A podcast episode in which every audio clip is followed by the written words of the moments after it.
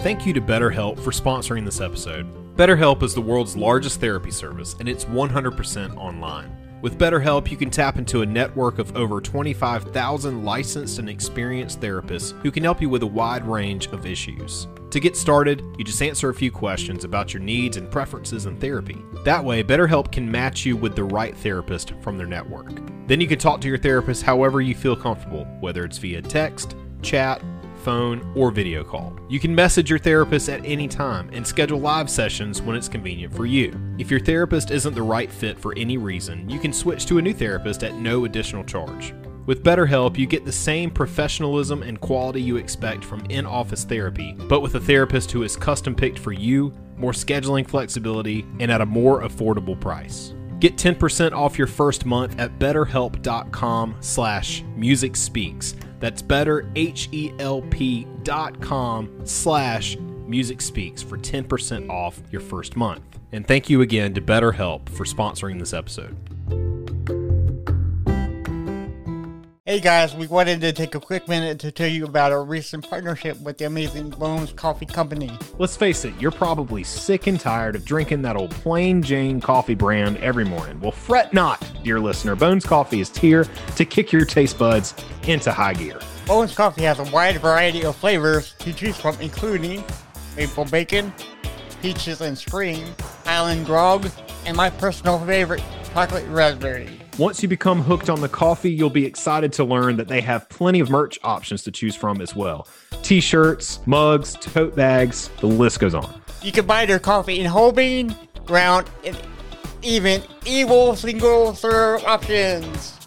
Guys, we wouldn't lie to you. This coffee is great, and we know that you're going to love it too, which is why we have partnered up with Bones Coffee, and now our listeners have an exclusive discount code.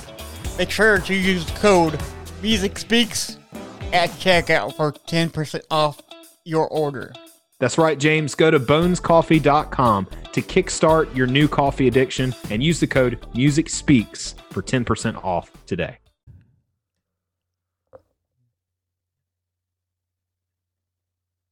Like many of you, we battled depression during life's ups and downs. Music has always been the one thing that we could rely on to get us through the tough times that we all face. Follow us on our journey as we discuss the healing power of music, interview bands, break down genres, review band biographies, and more. This is the When Words Fail Music Speaks podcast with Blake Moseley and James Cox. Hey everybody, it's JAC, and welcome back to the When Words Fail Music Speaks podcast, where we fight depression with the power of music. I'm your professional handicapped host, James Cox, and no, I'm not the voice of Scooter from The Muppets. You know, I don't know. Mm-hmm. 3 years in, I might be from The Muppets. 3 years and people still think I am. I know. Nobody. Leave him alone. I know, right?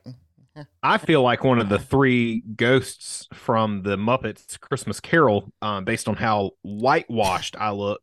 Yeah, because if you're on YouTube, here, I look like a corpse. Yeah, if you're on corpse. Yeah, if you're on. If you're wondering who this corpse is that's talking, I'm commonly referred to as the loudest guy in the room, but only when I'm playing the drums, except for my electric drums because they are quiet. And I finally got them set up. That's right. More on that later. I am your endless source of useless music knowledge. My name is Blake Moseley, aka Brosley, aka Emo Bemo, aka. Do we have just another one? Dirtbag, baby. He needs their best. Hey, okay, so that's been on TikTok since last.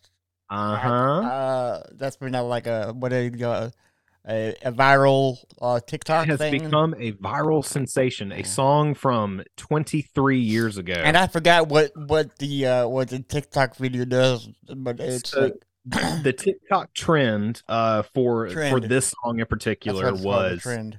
You show pictures of yourself like in your teenage years and your hashtag teenage dirtbag years set to this song. But like, I think like, all right. So when you say one hit wonder, you know, what's a song you think of? Like for me, the first three songs that pop in my head whenever someone says one hit wonder, number one would be Mambo Number 5. I just think that's a perfect example of a one-hit wonder. Mambo Number 5. That's right. Right. The Macarena. Yes. I always think about that. And then Teenage Dirtbag always goes up in there because I can't name you a single other Wheatus song other than Teenage Dirtbag, but just what a great example of, and here's another thing. There's so people like to, kind of crap all over one hit wonders, but is there anything really wrong with being a one hit wonder? Like if you do one song that just absolutely takes off. It's a banger. You don't have a follow up. I don't consider that. I don't consider that to be a failure by any means. I think it's if anything, it shows that you were so good at writing that one song, you didn't even have to worry about a follow up. You didn't have to stress out about a sophomore slump album or anything like that. You wrote the one song. It was used in movies and commercials, and you get all kind of royalties from it now because of that. I bet you there are like multi-millionaires that over that one song. And so three names come to mind when I think about One Hit Wonders, and it just came to my mind. Mm-hmm. Better Than Ezra.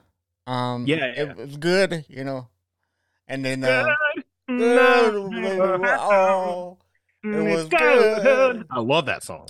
I saw live with the Collective Soul. Oh, yeah, with Collective Soul, my lord, that's awesome. They're not one hit wonders. No, definitely not. They're triple, not Collective Soul. They're quadruple and above wonders. Collective Soul is an amazing band with plenty of great songs. Yes, and we'll be so gratefully honored to have them on the show if they come on. That'll be great. We can talk about So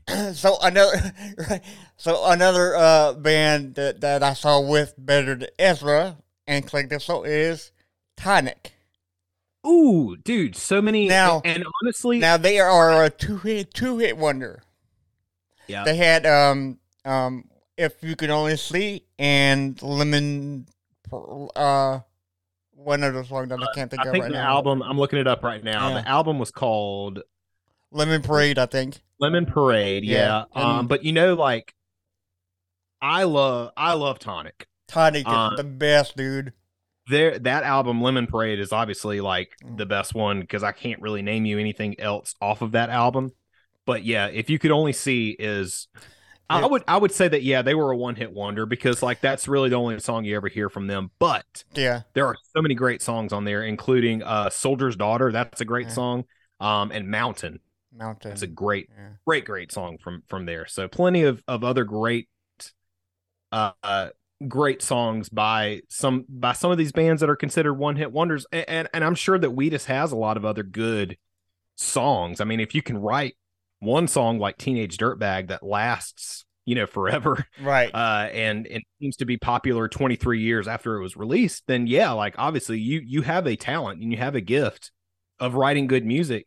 It just maybe none of it took off as a hit, quote unquote. But what's considered a hit and what is considered a good song, not necessarily like all hits are not necessarily good songs to me at least, but. So Open Up Your Eyes is the other song that I think that they're Open Up Your Eyes. Yep, that is good. Open Up Your Eyes, yeah. And then the ultimate one has got to be Right Said Fred with I'm Too Sexy. I'm Too Sexy for my shirt. That is a one hit wonder. And I don't know if this counts, but Rick Astley. Uh-huh. With Watch Your Mouth. With this is a PG show. James, it is, but I mean, I can't really pronounce it. And you shut up to him that? I don't know. Why are you calling him that? That's so mean. That's his name, Astley. So I can't say it. But he has that one song, Rick Rolled. That one. Is that a one-hit wonder or no?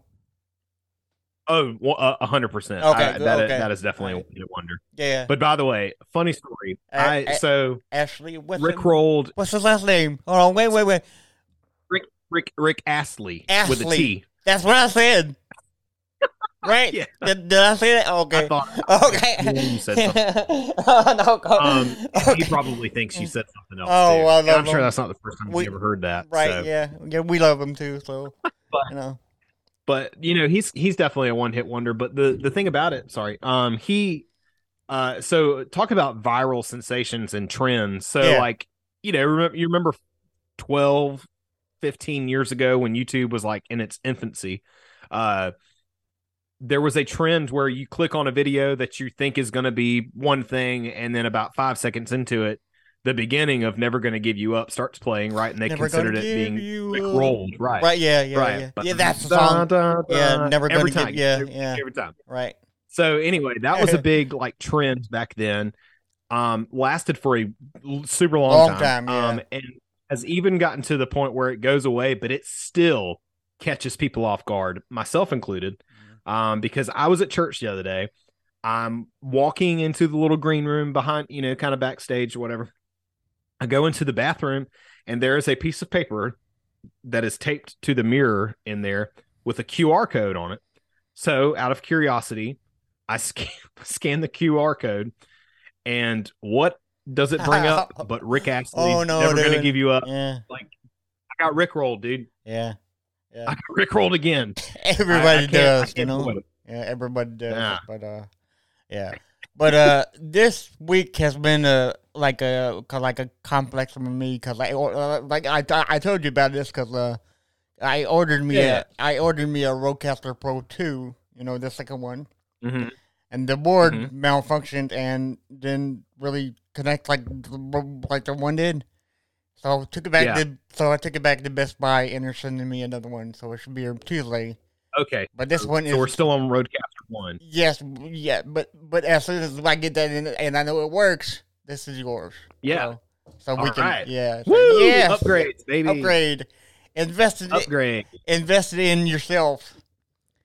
That's what Mr. Feel Better taught me, and we need him on the show because he's been a real helpful dude for us during this podcasting. For real, you know, life, I guess it would be. But right. Yes, today is the cover awards of Weezer Teenage Dirtbag, and we have two amazing cover awards now. Oh man! Now there is one video that you sent me, which I'm really excited to hear, but I don't know if this is like a true band, you know. But we're gonna get into that later, you know. Yeah. So it's cool. Yeah, it's cool. And explaining both of these.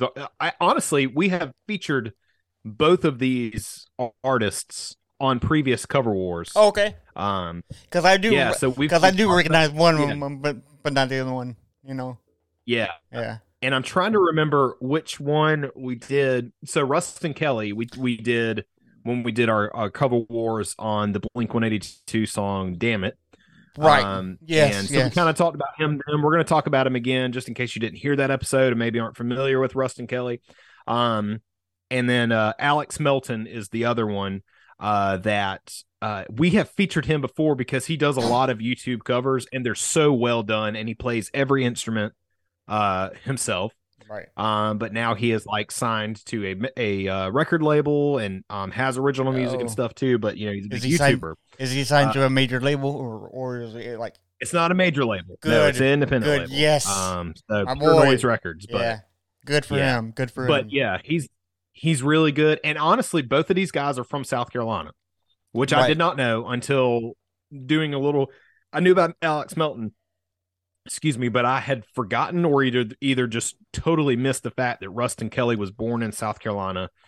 He did not grow up in South Carolina, but he is originally from here. So, we got some South Carolina representation in the house today, and I'm very excited to dig into this because what a great song that still holds up, and honestly, I'm surprised that it still holds up, and we'll get into why I'm surprised that it still holds up in the midst of like the climate that we live in today, and like with like cancel culture and things like that. I'm really surprised this song is still around and hasn't been wiped off the face of the earth. We will get into that. Well, technically, you can't really wipe off a song if it's already made and it's like 20 years ago because it's still on. It's true. They can try because it's still on. Get rid of Eminem, and they couldn't do it. Nobody can get rid of it. You can't get rid of Eminem. You can't get rid of Eminem, and you can't get rid of Metallica, and you can't get rid of us. Just tried. Nope. Big shout out to Jeff, but he tried to cancel us because we didn't agree with him on Jeff is the only person that's ever tried to cancel us, and you know where'd that get you? Huh? Still here. That's right. Just kidding. But come back. We Jeff. Love Jeff. Good. Jeff's a good guy. Yeah, because we did a Ghostbusters cover war with him, didn't we? Or something. We did. Yeah, we had him on our Ghostbusters cover wars, so Jeff, thanks for not canceling us. Yes. Thank you for trying to cancel us, but fail. But come back. Yeah, please. Yeah. It makes us feel like actual podcasters and like we've made it. When someone tries to get us canceled, and we can just be like, nah, joke's on you. Exactly. Well, let's dig into it, man. Yeah. Let's get into this awesome song. So "Teenage Dirtbag" is a song by American rock band Weezer. It was released on June 20th. 2000 as the lead single from their eponymous debut album, which was released also in the year of 2000. What a great year. The song was written by guitarist and vocalist Brendan B Brown and was inspired by a childhood experience of his. And one thing, so he was on Krista Makes a Podcast. I talk about that show a lot. I love it. They talked about Teenage Dirtbag, and like so many other songs that are just massive hits, this song almost didn't even end up on the album. Right. It was kind of it was a last minute, should we include it? Should we not? Screw it. Let's go ahead and put it on there. And you would be shocked at how many songs that are just number one hits or just defined a whole generation, whatever you want to call it, that almost didn't make it onto an album. It blows my mind. Every time I listen to that podcast, almost every single episode, they're like, yeah, this one almost didn't end up on it. And then it became our biggest hit. Right. So this was the case for that as well. Nice. But not so much in the US. It was big in the US, but more so overseas. It was way, way, way more popular around the country than it was here. Which I also found very interesting. Which is usually the case, because I feel like anytime AC/DC goes overseas, you see this big old field of swarm of people, which you don't see anything like that in America, So that makes total sense, So. Yeah. Oh, okay. So the song, did you read the song was successful in Australia? I have not. I have not gotten it out. Nice. Okay. So the song was successful in Australia, spending 4 weeks at number one, being certified 3 times platinum, and becoming the second best-selling single of 2000, which is great, second best. Wow. Yeah. It also reached number one in Austria, Schwarzenegger's town. And and Flanders, I don't know where that is. While peaking at number two in Ireland, Germany, and the UK, where it was certified 2 times platinum in 2018. Nice. So Flanders is the Dutch-speaking northern portion of Belgium. Oh, okay, nice. Yeah. See? Yeah. All over the place. Yeah. That's good. So "Teenage Dirtbag" is about a childhood experience that guitarist and vocalist Brendan B. Brown had in a 2012 interview with Tone Deaf. He says, "It came from summer of 1984 on Long Island when I was 10 years old. That summer in the woods behind my house, there was a satanic, drug-induced ritual teen homicide that went down." I shouldn't be laughing. No, this was terrible. It's just how happy the song is. I'm just a teenage dirtbag, and he's like, yeah. So there was a satanic ritual that happened, and this kid died. Oh my god, what? Just a normal day, Just went behind the house, and he saw this horrible. I guess it's horrible, y'all. We don't mean to laugh, but when something comes out like we have no. That just came out of the blue. Yeah, there's no warning.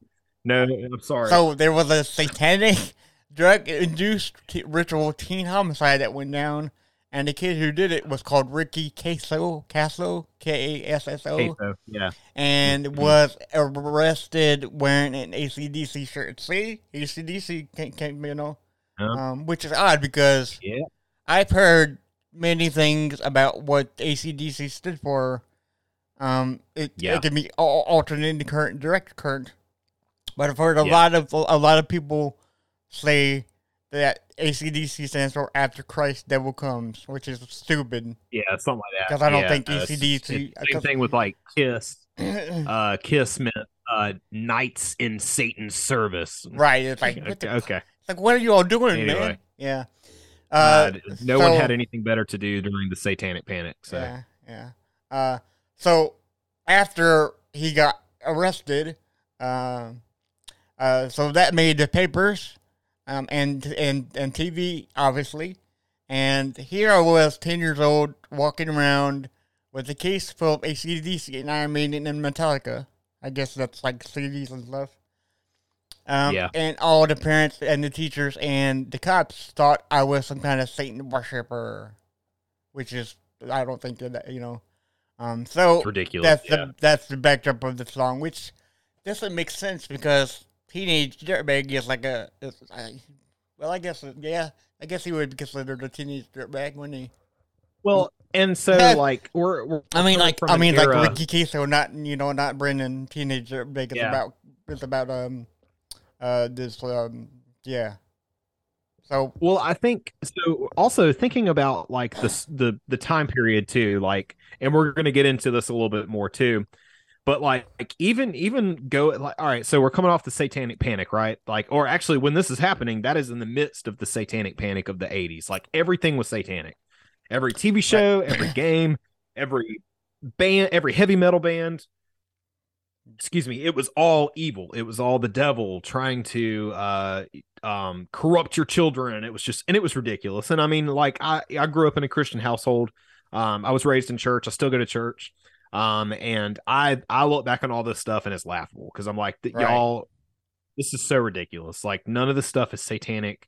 Even the stuff that is satanic is not really satanic. Like, you know, Slayer is not a satanic band. They have a lot of satanic imagery. But even Slayer has said, we don't believe in anything. No. We don't believe that there is a God and we don't believe that there is a devil. So they're like, it's all for shock value. Right. And that's how they make their money. So, all that's going on, and you know how conservative people were back then too. Like if you wore a heavy metal T-shirt, you were automatically deemed a Satan worshiper, like from the get-go. Which that carried over into the '90s because when I was growing up, Pokemon was evil, Harry Potter was evil, all this was Pokemon, the devil, Pokemon. Oh yeah, I went to a school where Pokemon cards were considered satanic, and you got in huge trouble if you were caught drawing Pokemon, playing with Pokemon cards, anything like that.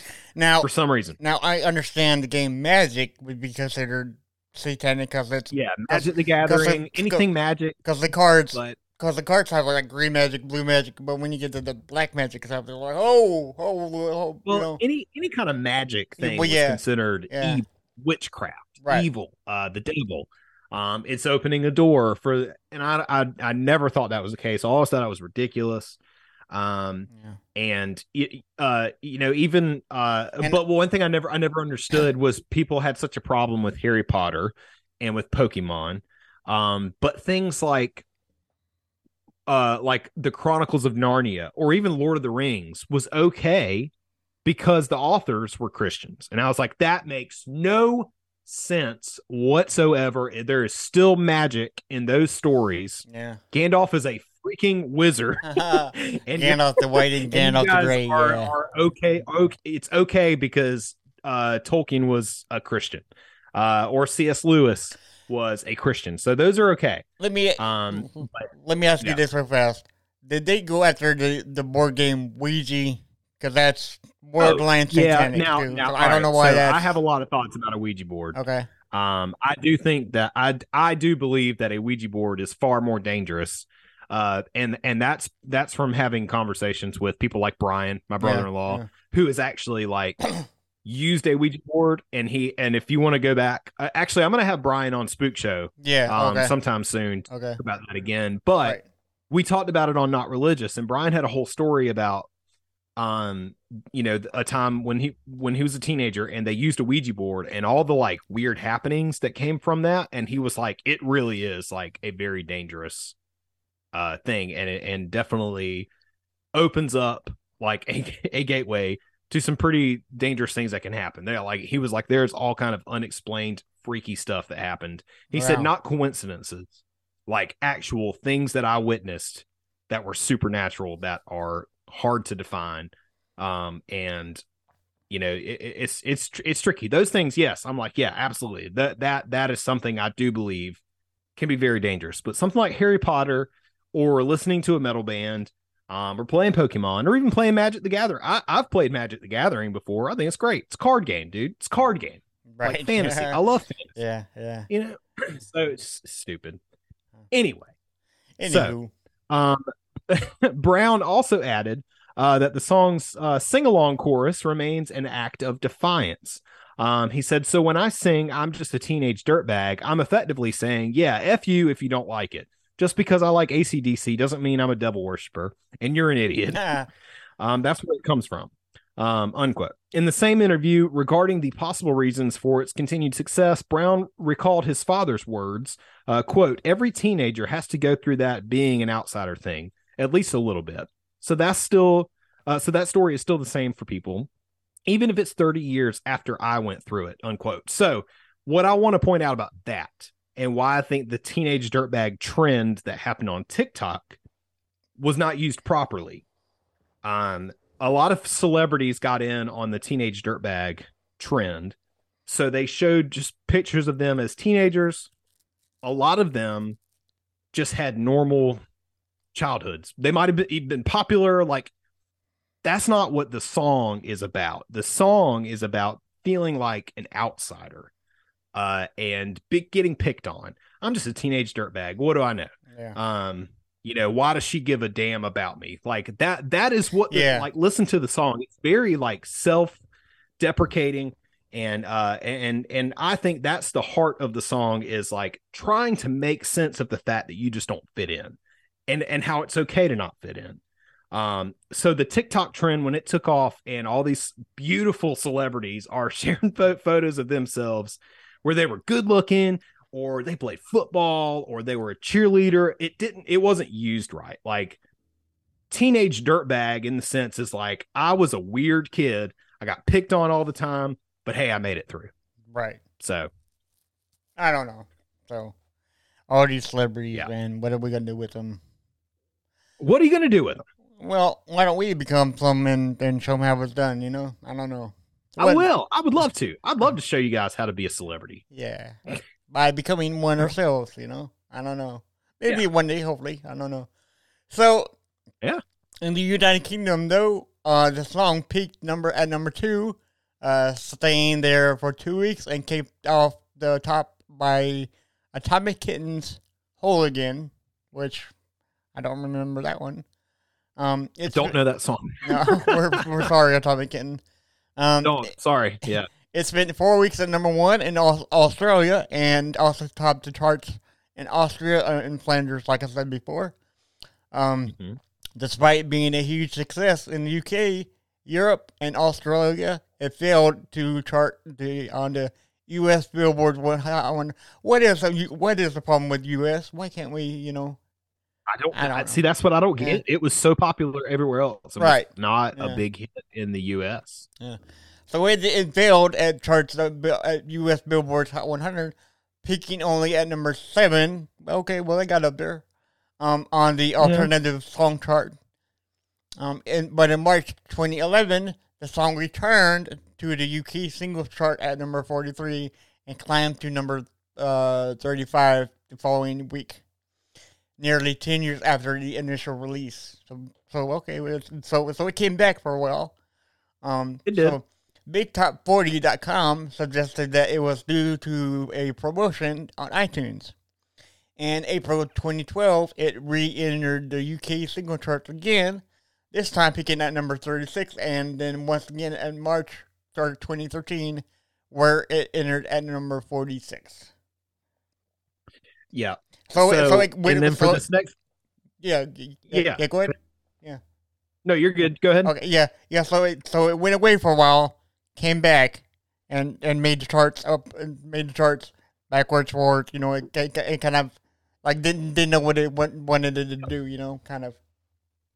And I think that's what makes a one-hit wonder a true one-hit wonder, is because like it you know, people may get tired of hearing it for a little bit while it's like, you know, first coming out. Then it goes away, but then there's like a whole new generation of people that discover it. Right. Then it kind of goes away again, then it comes back, and that's kind of what's happened, because that was in 2012. Right. So that's 12 years after the song came out. It came back and was popular again. Fast forward 10 years, 2022, the teenage dirtbag trend is popular again. So it's like every 10 years it gets like, you know, it like comes back. Right. So, but, so this next part, this is where I was like, I'm honestly shocked that people like it made such it reemerged on TikTok, in this generation that we live in, who is so quick to be like, any mention of something that's controversial, it's like, nope, get rid of it. Gone, bye, canceled. Honestly, like that's our initial reaction to kind of stuff. Honestly, I'm not surprised that it did. I mean, because you're expecting it now, you know? So, yeah, all right, so let's talk about it real quick. So the second verse of the song, and by the way, heads up, if you don't like, we're not going to eliminate all the cuss words in this part, because it's essential to the this. Yeah. Think of it as a historical text. So if you don't like cursing, maybe skip forward a little bit. I'm not going to edit it out. But anyway, so the second verse of the song originally began with, her boyfriend's a dick, he brings a gun to school, which is why I was like, we're still letting that happen. Okay. Anyway, radio edits usually omitted the word dick or edited out so that it sounds like the less offensive prick. Okay. But most modern versions of the song have the words gun to school covered by scratching sounds. Some versions also edit the lines, and he'd simply kick my ass if he knew the truth, to remove the word ass. And when asked why gun is frequently censored, Brown stated that it is because of the day he presented the song to the band's record label. It was around the time of the first anniversary of the Columbine High School massacre. Okay. So bad timing, just right. Bad timing. The song was then re-recorded and re-released in 2020, retaining the original lines, which I'm shocked that they re-recorded it and kept the original lines in there after all of the school shootings and stuff that's happened since then. I don't know. It's just, it was odd to me. I was like, this is just, it's strange that it was re-recorded and wasn't changed. Like they tried so hard to, there's a really cool story about them re-recording that song on Krista Makes a Podcast too. All right. I would highly encourage everyone, if you love this song, go listen to that. Because they kind of break down like their efforts to re-record the song and make it sound almost exactly how it originally sounded back in the day. So that like they brought all the original musicians who had a hand in that back 20 years later to re-record it. It's just, I don't know. It was cool. It's a cool story. Yeah. So, all right. Nice. So let's dive deep now into the covers of this controversial song. I guess it's, you know, controversial still. So let's talk about Ruston Kelly for a minute. So Ruston Samuel Kelly, born July 31st, 1988, is an American singer-songwriter. After landing a publishing deal with BMG's Nashville in 2013, he got his first cut with Tim McGraw's song "Nashville Without You," which appeared on McGraw's album "Two Lanes of Freedom."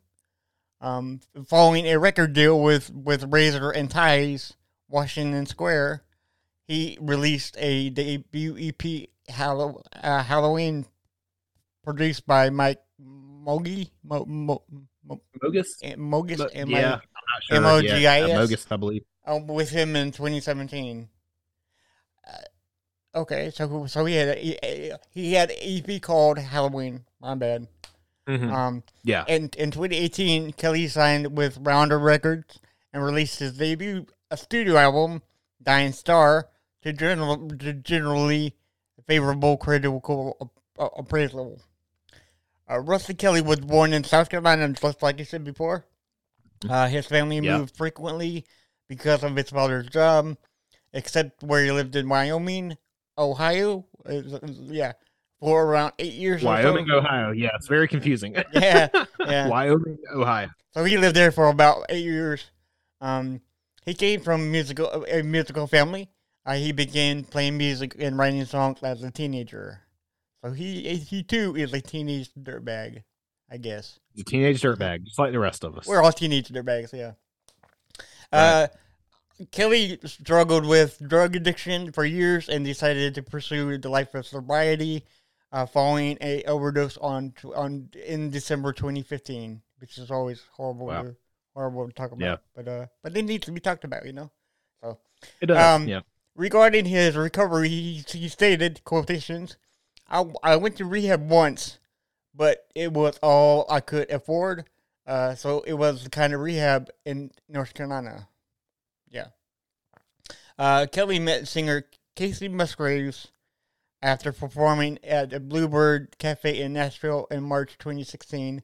They married in October 2017 and filed a divorce in July 2020. And Kacey Musgraves has, I think, it still has the best cover of Elvis's Wise Men Say Only Fools Rush In. I can't help. Yeah, okay. Yeah. So go to her cover. I'm glad you said that because so I've got like a list of like episode ideas, in my phone, and I've got a whole separate one just for Cover Wars, and I had that song on there. Oh wow, okay, as a feature episode. But I did not know that she did a cover of that. Yes. So I'm gonna have to check that out. Amazing cover. Yeah. Amazing. A lot of good covers of that out there. Yeah. So. Okay. Right, well, let's take a listen to this one. So I want to preface this too. On this album, this EP that he released called Dirt Emo, which is where we featured, which had Damn It on it too. There are two versions of Teenage Dirtbag that he did. One is just like an acoustic one that was recorded in a studio, which is great.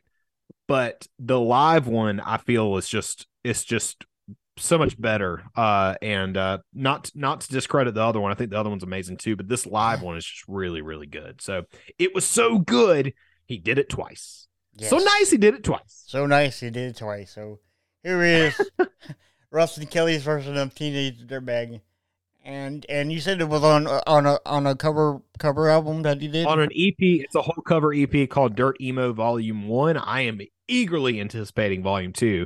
If he ever decides to do it, but it's full of really great songs. All right, so everybody check that out. In the meantime, we're going to listen to Teenage Dirtbag by Ruston Kelly right now. In 3, 2, 1.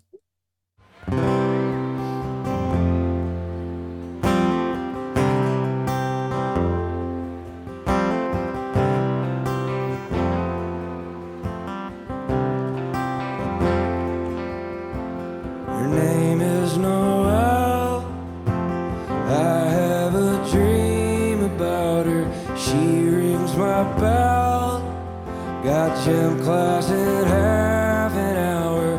Love how she rocks and kids in tube socks. But she doesn't know who I am, and she doesn't give a damn about me. 'Cause I'm just a teenage dirtbag.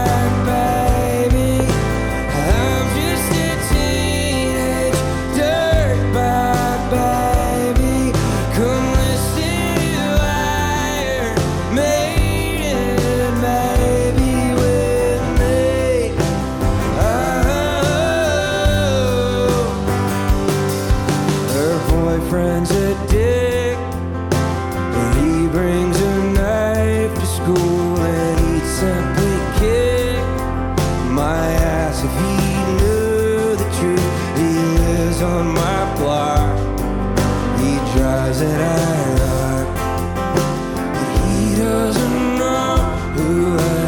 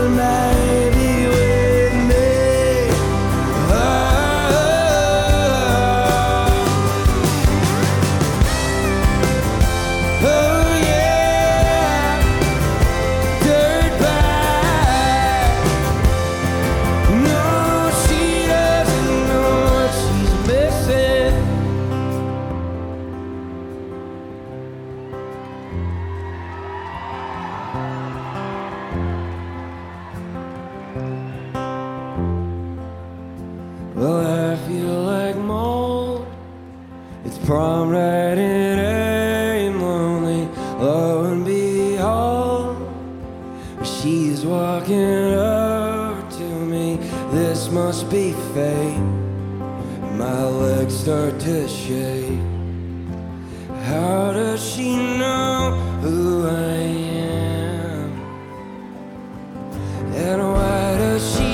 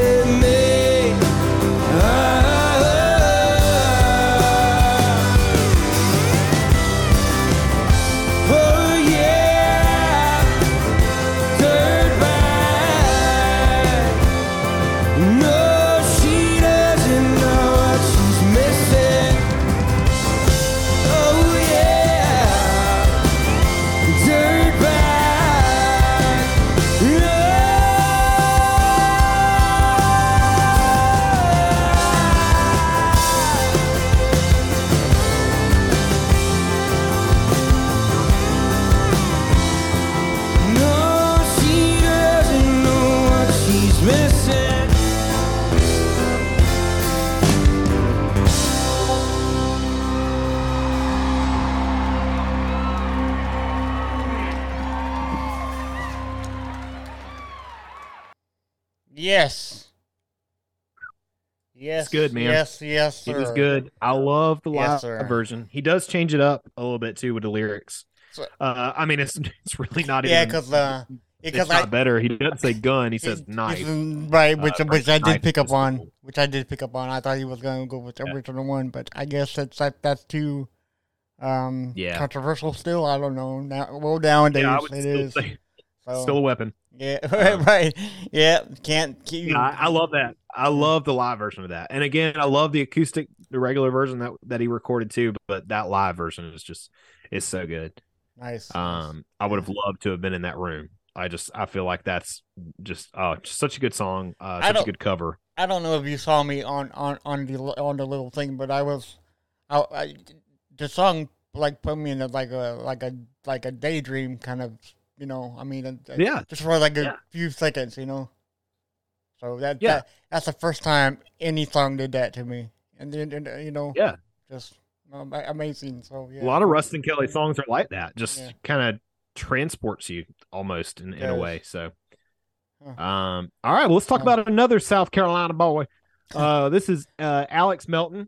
If you frequented virtually any music-related corner of the internet over the past few years, you're likely to have seen and heard of Alex Melton. The Florence, South Carolina-based multi-instrumentalist has gone viral more than just a few times for his genre-bending covers, flipping rock, pop, and country songs from Taylor Swift, Blink-182, and Third Eye Blind on their heads and reimagining them in completely new ways.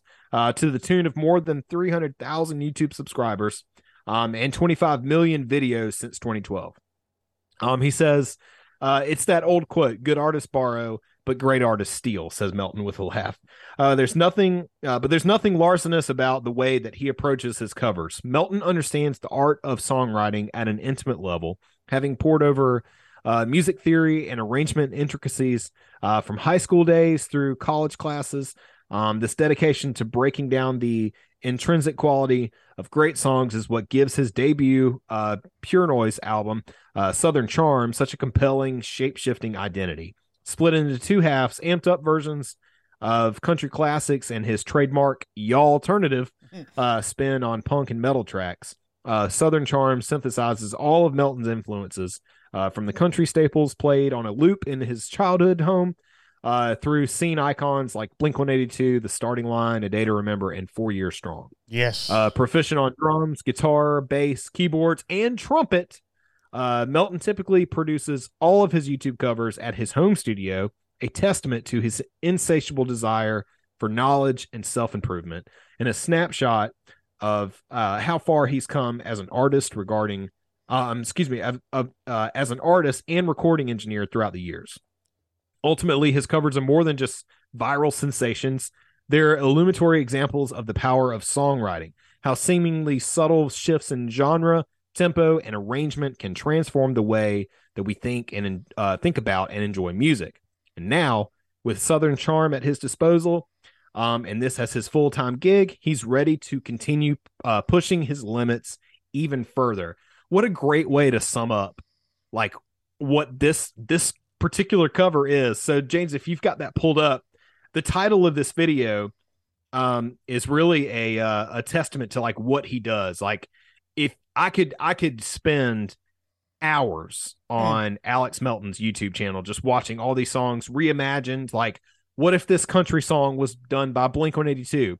Or what if this Blink-182 song was done by Angels and Airwaves? Like, the dude is a genius at thinking, reimagining, and all this stuff. But this is, he went through a series where the drums are either halftime or they're real fast, which this case is the fast one. So this is Teenage Dirtbag, but the drums are real fast. By the way, all of his music is available on Spotify. So they're not just YouTube covers. He does actually put these out on streaming platforms so that you could listen to them like in the car, which I do all the time. So, but yeah, this is like if Teenage Dirtbag was like a modern day pop punk song or something. So, okay. It's cool. So back up before we do this, I want to make this crystal clear. Last time we talked about this, you said you didn't really like it on TikTok. You know, what? No, if this was I know, and I sound. So I mean, come on, dude, you gotta be consistent with you. I know. So, well, actually, you don't need to be consistent because TikTok has I mean, video after video after video. So I understand how that can get a little annoying. But I know. But stuff like this is like, So I really don't understand. I don't know. I don't know what I'm trying to tell you right now. It's hard to put my finger on it. I typically don't like that kind of stuff, but I think Alex Melton, he just does it. I don't know, something different. He just does it for you. I do like. He just does it better. I think so. Nice. Okay, so here we go with Teenage Dirtbag by Alex Melton, but the drums are real fast. Here we go. 3, 2, 1.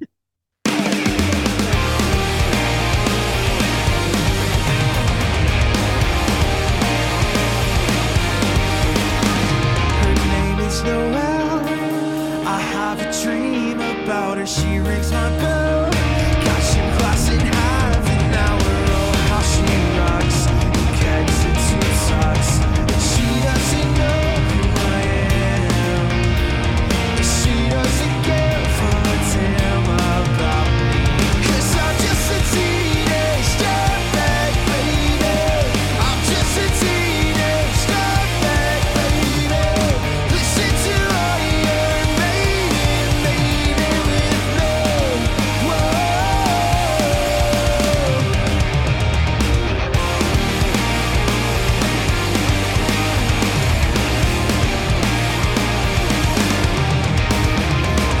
Friends a tech, he brings a gun to school and he'd simply check my ass if he knew the truth. He lives on my block, he drives an IROC, but he doesn't know who I am. Yeah, he doesn't give a damn about me. 'Cause I'm just a teenage dirtbag, baby. I'm just a teenage dirtbag, baby.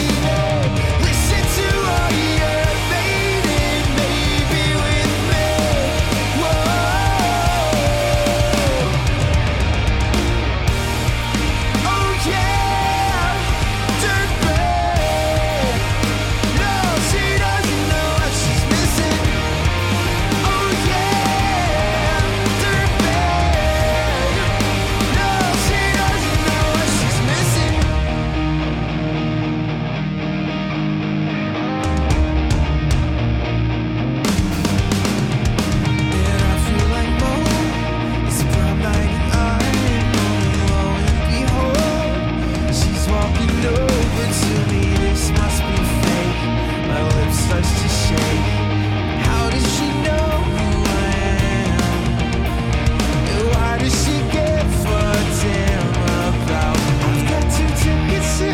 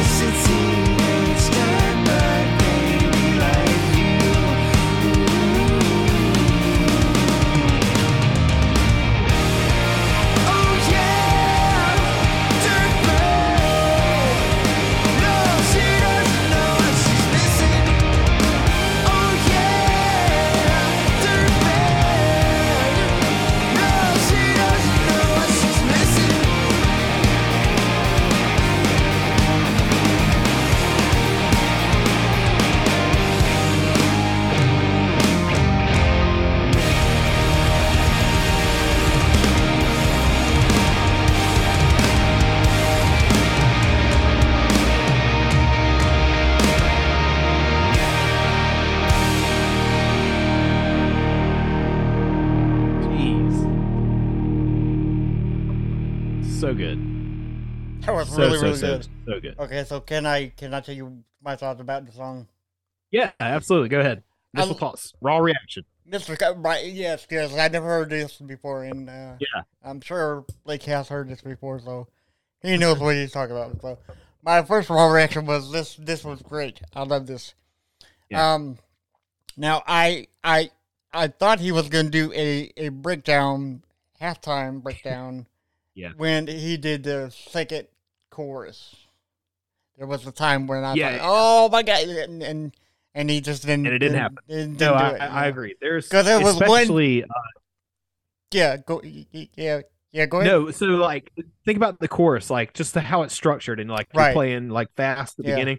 The second like part of it, so listen to Iron Maiden part with me. Like, that's the part that feels like it needs to go to halftime just for like a minute, like, a measure or two, and then go back. Yeah, right. Yeah, I thought I was waiting for it too, and I'm always like, "Come listen," and I'm like, "Oh, no, never mind." Oh, missed it by a mark, but that's okay. I love this song still. But like you can hear it. Like it sounds like an easy core band like doing a cover, like A Day to Remember or 4 Year Strong, and you're waiting for that like. And I was like, it didn't happen. Man, yeah. But I noticed something like when you were playing drums, it was like after you hit the tom, it was like he was kind of wrestling for a minute, and then I don't know if you picked it up, but he was kind of wrestling, kind of fixed himself, and then go back. Yeah, I thought that was kind of cool, you know, that he situated himself. And he, you know, he still throws it in there. He still gets his halftime in there. It's just not the parts that you think it was going to be at. So. Right. But I did love this cover song because it shows that any song can be turned up to the max like Teenage Direct did. I mean, the drums were absolutely amazing, you know. Yeah. Yeah. What did you think about it? Really shows. Well, I'm always impressed watching his videos because it's not like the guy is mainly a guitarist and he can play drums like some of these covers that you see. And I think that's what sets him apart for me. When it comes to like these types of covers, when you come across them on YouTube or TikTok or whatever, is like, you know, it'll be like, what if this Taylor Swift song was a deathcore song? And then they play it, but like they're mainly a guitar, they're a guitarist, and you know, like they're showing their shredding skills or whatever. Yeah. And they either use like loops for the drums, or they can record the drums, but they're like an okay drummer, but they're an amazing guitarist, right? Something like that. Right. Alex Melton is amazing at everything he plays. Like he's one of those people. It makes you sick because you're like, dude, everything you touch, you're great at it. He's kind of like another Dave Grohl. He is more than just a drummer. Like he is a great drummer, but he is also a great guitarist. He's great at playing bass. The guy can sing really well too. Yeah. So it's just it's amazing to watch him do these covers and to do them in such a way that he's like, what if this song was in this style of music? So he's able to mimic a particular style of another band that's specific to them. Right. Such as like Blink-182 or like what if this was done by the Foo Fighters or what if this was done by whoever. Right. And I think that's amazing. I think that dude is incredibly talented. Honestly, I would love to have him on the show and sit down and talk to him. I've thought about shooting him a message before and just seeing if he wanted to come on. And I think I will. I would love to talk to him about that, kind of dive into that a little more. I think we also have like, he's done videos where it's like, what if this, you know, emo song was done by a worship band? So obviously the guy has like a connection to modern day worship too. And it's really funny because like, there's one, it's like, what if, it's a song by Boys Like Girls, but I can't remember which song it is, but it's like, what if Boys Like Girls was a worship Hero Heroine, that's what it was, a worship and, song. What if it was done by a worship band? Yeah. And so like the way he like the people playing, I was like, he is spot on. This guy knows his stuff. Yeah, it's so funny. I don't know. So, here we go. This is the part that is so. Yeah, I didn't want to do this, Blake Moseley, emo. Yeah, this one's tough. This is tough. So it's Ruston Kelly or Alex Melton. Yeah. Okay, so I'm going to need to do an unpopular opinion here.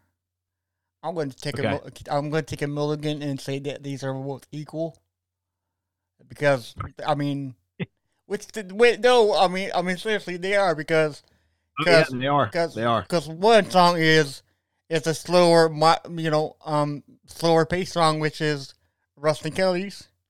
Yeah. And then more of like upbeat, up tempo by Alex Melton. Yeah. And I think that either song can be played at any time of the day, you know? Right. If you're sad, happy. And I like to base my opinion on how I feel at the time of listening to the song. I'm going to take a mulligan. I'm going to say both of these are great, which they are. So I have no, I guess that's disdain for one or the other, which I never really have a disdain for songs. But I mean, yeah, I really can't pick. I don't know. How about you? Yeah. And you can do that. So this. Okay, so for everybody listening, you can pick either or, which is your favorite song.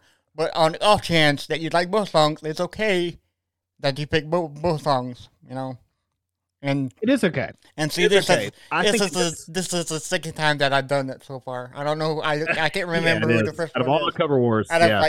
I don't know, like 30 or 40 cover wars. I don't know. More than that. There's so many more. It's this part. All right. I've thought about it, like listening to them even before we recorded today. Like, really gone back and forth with this one because I do love both versions of this. Yeah, it's I so love hard. The song in general. Yeah, it's so hard, you know. I think, okay. I know, right? All right. I'm gonna go with my gut here. I'm gonna say that the one that I prefer over the other one, I'm going Ruston Kelly. The reason why. That's a fair choice. As I mentioned before, when I listened to that cover, in particular. All right, here's how I'm going to define this, okay? Right. There's two versions of Ruston Kelly's covers that we talked about. We listened to one, the live version, and then there's the acoustic one. If I had to choose between the acoustic version that was recorded in the studio by Ruston Kelly and Alex Melton's fast cover of it, pop punk cover, I would go with Alex Melton. Okay. In this case, since we're talking about the live cover, right, versus Alex Melton's, I'm going with Ruston Kelly's live cover because, as I mentioned before, when I listen to it, I'm like, I wish I was in that room. I wish I would have been there. I don't know why. I just feel like that would have been just amazing to be in person, for. And there's a few songs like that where you listen to live versions of that, like things that stand out to me and make me say, gosh, I wish I was there. I wish I was there in that moment with those people. That's one of the songs. Another one is an acoustic version of "Cute Without the E" by Taking Back Sunday. There's an incredible live cover of that, and then also or a live acoustic version of it. And then there's a Eric Clapton acoustic version of "Layla" that is just Layla. So cool. Yeah. But it's like done in a different style. Yeah. It's like boom, ba-dum, down, da-dum, down. It's kind of like bluesy. Right. And I love it. And like hearing the reaction, because people didn't know like what it was initially. You can hear the crowd reacting when he starts singing and they realize, oh, this is Layla. Yeah. And just like the reaction that they have where they're like, oh my gosh, this is awesome. Right. And then they start singing along, stuff like that. Like I love listening to live acoustic versions of songs where it sounds so intimate and I'm just jealous of everybody that's in the room because I'm like, I wish I was there. Yeah. And that's what that version does for me. Right. So that is why I'm going with Ruston Kelly in this case. Yeah. Yeah, you said Alex Melton. Do you want to come on the show and talk about it? Even though I didn't pick your cover, I did. So that's what I do. So we're all good here, Right. JAC picked it, pick up. Okay, so. Oh my God. Okay, so even though Ruston Kelly's transcended me to another world kind of for like 2 seconds when I was daydreaming. Yeah. That's very awesome. That's the first time any song has ever done that, to be honest with you. Full blown honest. That's the one song that put me in the trance and in like a daydream situation. Now, just because I said that I was expecting a breakdown from Melton's version does not mean I don't like it better. It's just I like them both equal because listening to both songs for me made me happy to hear it. And that's all that matters. Right. That's all that matters. That's right. You're absolutely right, James. So which version? There you have it, folks. Yeah. So which version did you like? Did you like Rustin's or did you like Alex's? And if you like both, it's okay. We're all friends here. It's totally okay. Yeah. Although, so we need to have Alex come on in, and maybe you can play drums for him because you, sir, have a drum kit at the house right now. I do. I'm so excited. You want to tell the public about it? I finally got my little electronic drum set set up, and I'm slowly adjusting and getting it like kind of comfortable and like where I like my drums to be positioned and things like that. I finally got the cable in that I needed to be able to like plug my phone up to it so I could play along to music and also be able to hear the drums along with the music. So I'm very excited. Like I sat down for a little bit yesterday and kind of practiced some songs for church and some other like things that I have coming up. And I was like, oh, finally, like this is just, it feels so nice to be able to like actually just sit down and just play for a little bit. I can't wait to actually have more time where I just hit shuffle like on Spotify and just play whatever comes up. Mm-hmm. But my intentions is to one day get to the point where I can record some covers even on that little kit. And then, eventually progress and get my shed done and make it a little more of a thing. But, you got to start somewhere. Yeah, so I'm very excited. Yeah. I wanted to update you on that, James, and let you know my drums are up and right. I am working on the next step. So am I talking to the next Dave Grohl or Chad Channing? Not Dave Grohl. Because and not any other instrument. Besides the drums. Drums is the only thing I have to my name. So, sorry. He started out as a drummer, Yeah, I guess I could like try to learn something else and then I can, we'll see what happens from there. But as of right now, just a drummer. Yeah, I feel we need to get Chad Channing on. I'm not sure if you know who Chad Channing is. First drummer from Nirvana. Bleach Record. Yeah. Bleach Record. We need to get him on and chat on Nirvana with him and see what he's up to, because I've heard he's in a really cool band right now. So, So these songs made me happy for me and hopefully for y'all. For Mr. Rosley here too. But we do have a mental health. But we do have a mental health minute, and Mr. Emo Bimo is going to tell you about it right now. Yeah. And I wanted this mental health minute to kind of like, if you're watching on YouTube, you may notice like my background is a little bit different. And this is more for like people who work from home. Working from home can be a very like, some people don't like repetition. Some people need to change up, things like that. I love repetition. I need repetition. I like doing the same thing all the time. Like I'm okay with that. Like it gives me like a peace, right? However, working from home and then working with your spouse who also works from home, can be challenging. I would say that we handle it pretty well, but one thing we decided to do, and it's a simple change, but I cannot tell you just in the first week that it's been different. It has been great. Like I find myself more productive, able to pay attention a little bit. And maybe it's just a change.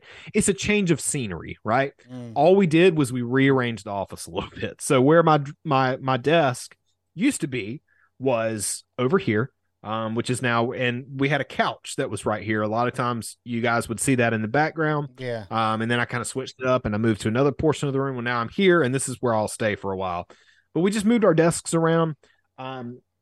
We don't annoy each other when we're working, but when I was over here, I was like, arms away from her, and you know, just gives her a little more space to kind of breathe and to be able to work. And then she got like a stand-up desk, and it's really cool. It's like motor powered, so she can like press a button and it raises up and comes back down. It's really neat. But just something like that, like change up the scenery a little bit, and it may really help with, especially if you have a really like stressful job.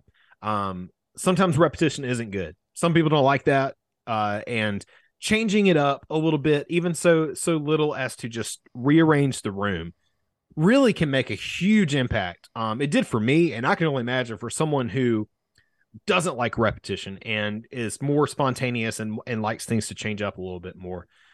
Changing the room around, rearranging a little bit, maybe redecorating. Heck, even like go in here and just repaint the room, something like that. Because especially since COVID, a lot of people have started working from home, and a lot of people absolutely hate it. Some people absolutely love it, but some people hate it. And I think it's just that mundane repetition, like, oh, I gotta work again kind of thing. Just little subtle changes like that, I think really can go far. So that is my mental health minute for you today, for all my folks who work from home. Let that just try it. Just give it a try. What do you have to lose? Nothing. And if you don't like if you don't like the way you positioned it, you don't put it back. It's okay. Do it again. It's change it again. You know, bring a little plant in the room and watch it grow or something. That's right. Just anything can help you feel better about it. You know, so all right. That's right. So thank you everybody for listening to the show today. Be sure to share this with your friends, families, dog, cats, ferrets, iguanas, or anything you have at the house. Alligators even. Anything with ears. And anything with ears. Yes. And corn. Please, share it with corn. Okay. Share it with corn. Corn. Ears of corn. I see what you did there. I see what you did there. Yeah, Jeff was probably like, that's not good, Blake. Jeff, please don't cancel us again. Sorry, canceled. And please leave a rating and review wherever you can, such as Apple Podcasts. It'll help us out a lot. And if you do, and if you want us to, we can read your review right here on the show. That's right. And the best way to stay up to date with us is by following us on all of our social media pages. We're on Facebook, we're on Twitter, we're on Instagram, we're on the TikTok. Just search for When Words Fail, Music Speaks. Give us a follow. All right. And would you like to be interviewed on the show? Reach out to us at James@WhenWordsFailMusicSpeaks.com or Blake@WhenWordsFailMusicSpeaks.com, or you can message us on any of the social media sites mentioned before. That is right. And you, those of you who are watching on our YouTube channel, you can subscribe to our YouTube, where you can watch interviews, music video reactions, vinyl showcases, and much, much more. That's youtube.com/When Words Fail Music Speaks. Be sure to turn on the notifications bell also, so that you can be notified whenever new videos are uploaded. And if you are watching this on YouTube right now, you can give us a thumbs up. It's very much appreciated. Smash that like button, you know. Smash it. Obliterate it. I don't know what the kids are now saying, so. Annihilate. Annihilate it. Yeah, finish him. Come here, man. So yes, or what does Ryu say when he does a fireball? Hadouken. Hadouken. Yeah. So for all of these links to find out more about us or to buy some of our merchandise, like this awesome shirt right here that I'm wearing, you can see on YouTube. You need to buy one. Woo! You need to buy one so you can support. That's our face. Yes. That's our faces right there. We look good, too. And Mr. Brosley. That's my hair has ever looked. And Mr. Brosley designed this shirt, so big up to him, you know? I did not. Yeah, you did. Nope, that was One Up Graphics, but we'll get to him later. You gave him the idea for the shirt. So I gave him the idea, but he also... You gave him the idea, but you and him work together, but... We did. To find more about us and to buy some of our merchandise, like I said before, visit our website, whenwordsfailmusicspeaks.com, and go to and also go to our article page, because Doc Brass has got a brand new article for y'all to read. Hey, awesome! Yep, that's right. So our logo, as we mentioned before, as seen on James' shirt there, our logo is created by One Up Graphics. And our theme song was created by Doc Brass that James just mentioned in an article, a blog post for us. Check it out on our website. But you can follow both of them on Twitter and Instagram. It's at One Up Graphics and at Doc D-O-K Brass. If you don't mind checking out my other podcast, it's called South Carolina Spook Show. It's all about true crime and paranormal stories from the state of South Carolina. Available wherever you listen to podcasts. I got a new episode that I'm in the works. Or that is in the works, and hopefully we'll have that out within the next couple of weeks or so. Nice. But yeah. And just to thank you again to our sponsors for this episode, Bones Coffee and BetterHelp.com. Remember to use our discount code MUSICSPEAKS, all one word, at checkout for 10% off your order at BonesCoffee.com. And also go to BetterHelp.com/MUSICSPEAKS to get 10% off your first month of therapy, and to get matched with the therapist that is the perfect fit for you. Yeah. Our sources from this episode come from Wikipedia and purenoise.net. We do not own any of the music that was used in this episode, and no copyright infringement is intended. But yeah, so James, I think that ought to do it. Is there anything else you want to add? No, sir. But thanks again for listening, and always remember, when words fail, music speaks. Bye, guys. Teenage dirtbags, it speaks to you. Yeah. Yeah.